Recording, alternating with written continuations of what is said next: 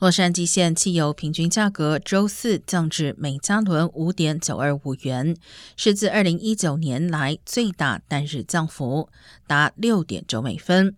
根据 Triple A 的数据，洛县油价过去十五天来持续下滑，整体下降了 五十六点九美分，但较一个月前仍多出 四十六点五美分。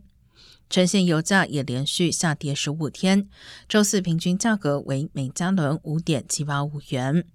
专家表示，南加油价下跌主要由于炼油厂恢复生产以及冬季汽油提前上市，解决了之前供给不足的问题。